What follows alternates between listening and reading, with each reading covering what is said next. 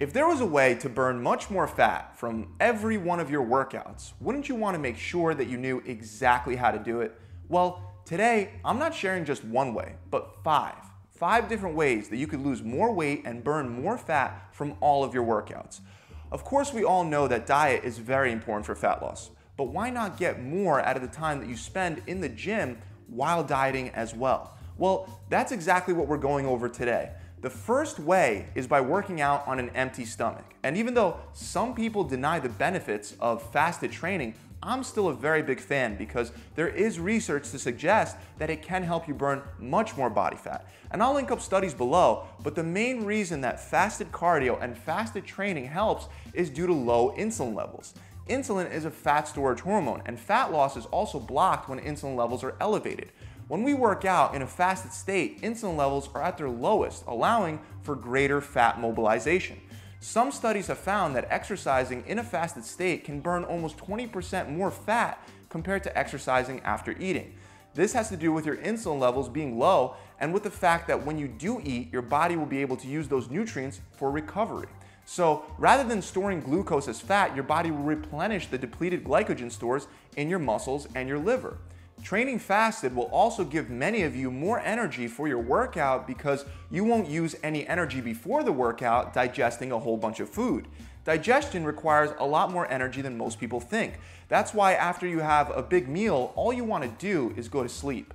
To get the most fat loss out of fasted training, you don't want to eat immediately after you're finished. In fact, this is exactly why many studies on fasted training are flawed. They have people eating right after training rather than continuing to fast.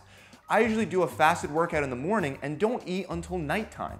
This may be difficult for a lot of you to do, and if it is, don't worry. You could just do intermittent fasting where you could do your workout in the morning and then not eat for a few hours until your eating window opens up at around, let's say, 1 o'clock.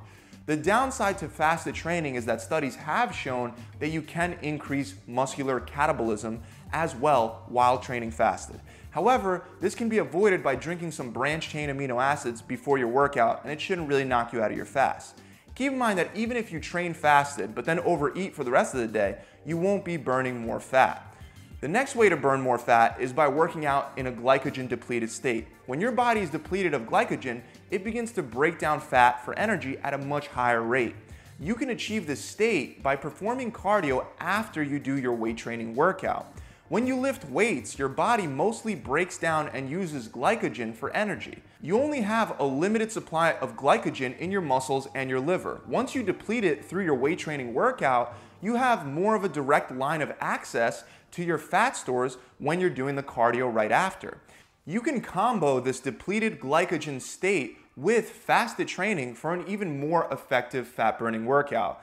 This would be done by doing weights followed by cardio in the morning in a fasted state. Another way to burn more fat is to get more from each one of your sets. So we can get more done in less time. We can accomplish this by doing drop sets, supersets, and rest pause sets. Let's start with drop sets. Here, you would do a regular set of an exercise until failure, and then as soon as you hit failure, you drop the weight by about 25 to 30%, and then do another set until failure.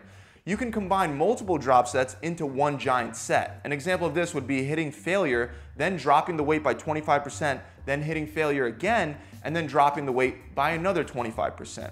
It's important to keep in mind that the 25 to 30% isn't the magical number. Sometimes you'll be so tired after a few drop sets that you will have to drop down even further in order to hit enough reps before you fail. And other times, taking 25% off would make the exercise way too easy and you never even come close to the point of failure. So make sure you keep that in mind when choosing how much you're dropping to and make adjustments as you go. With supersets, you would just do two different exercises back to back with no break in between. These two exercises, you can choose to focus on either the same muscle groups for both, or you can combine exercises that work on different muscle groups. Regardless, by not taking a break between the two exercises, you will increase your heart rate, you'll burn more calories, and you'll get more done in less time. And with rest pause sets, you would choose a weight that you would normally only do for roughly six to seven reps. And then you would do that weight for three to four reps only and take a 15 second to a 20 second break. Then immediately do another set, shooting once again for three to four reps, followed by another 15 to 20 second break, followed by one more set. This allows you to get more total reps within a shorter amount of time, and it's also an excellent way to shock your body.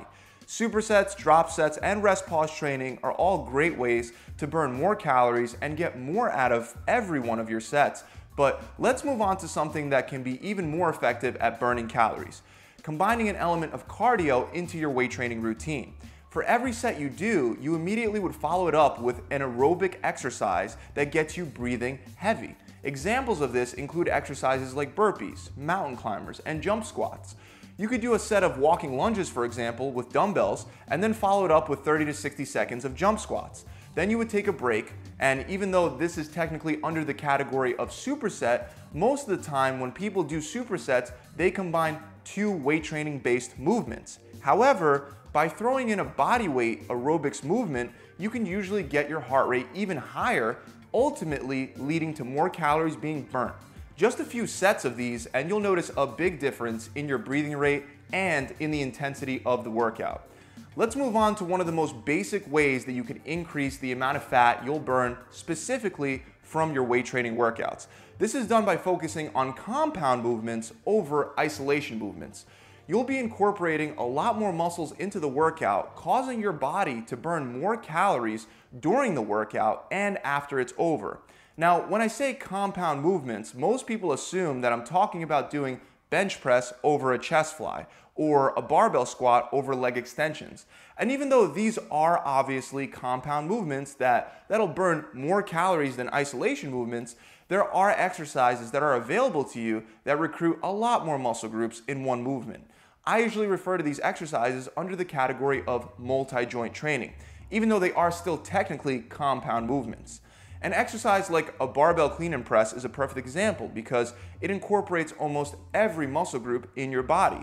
As a general rule of thumb, even though isolation exercises will allow you to focus more on building a specific muscle group or a specific part of that muscle, compound movements will usually have you lifting more weight, making the activity more intense, and it'll also involve more joints and more muscle groups, allowing you to burn more calories from your workout. I know there's a lot of advice out there for people looking to build muscle, but not quite as much for those of you that are looking to specifically burn fat. If your only goal is to burn fat, you should be sticking primarily to compound multi-joint exercises. And for the most part, you should stay away from isolation exercises, especially if you want to burn the fat in the shortest amount of time possible. Of course, if your secondary goal is to add some muscle, specifically to certain parts of your body, then incorporate some isolation work as well. But the majority of your workout should still mostly be compound lifts especially because compound lifts will help you build more muscle as well. Up next, we have PHA, which stands for Peripheral Heart Action Training. Here, you would once again combine two different exercises back to back with no break, but you would want to combine either an upper body and a lower body movement, or you would want to combine a posterior and an anterior movement. When you do an exercise for your upper body, like bench press for example, your heart pumps blood to your chest, your shoulders, and your triceps.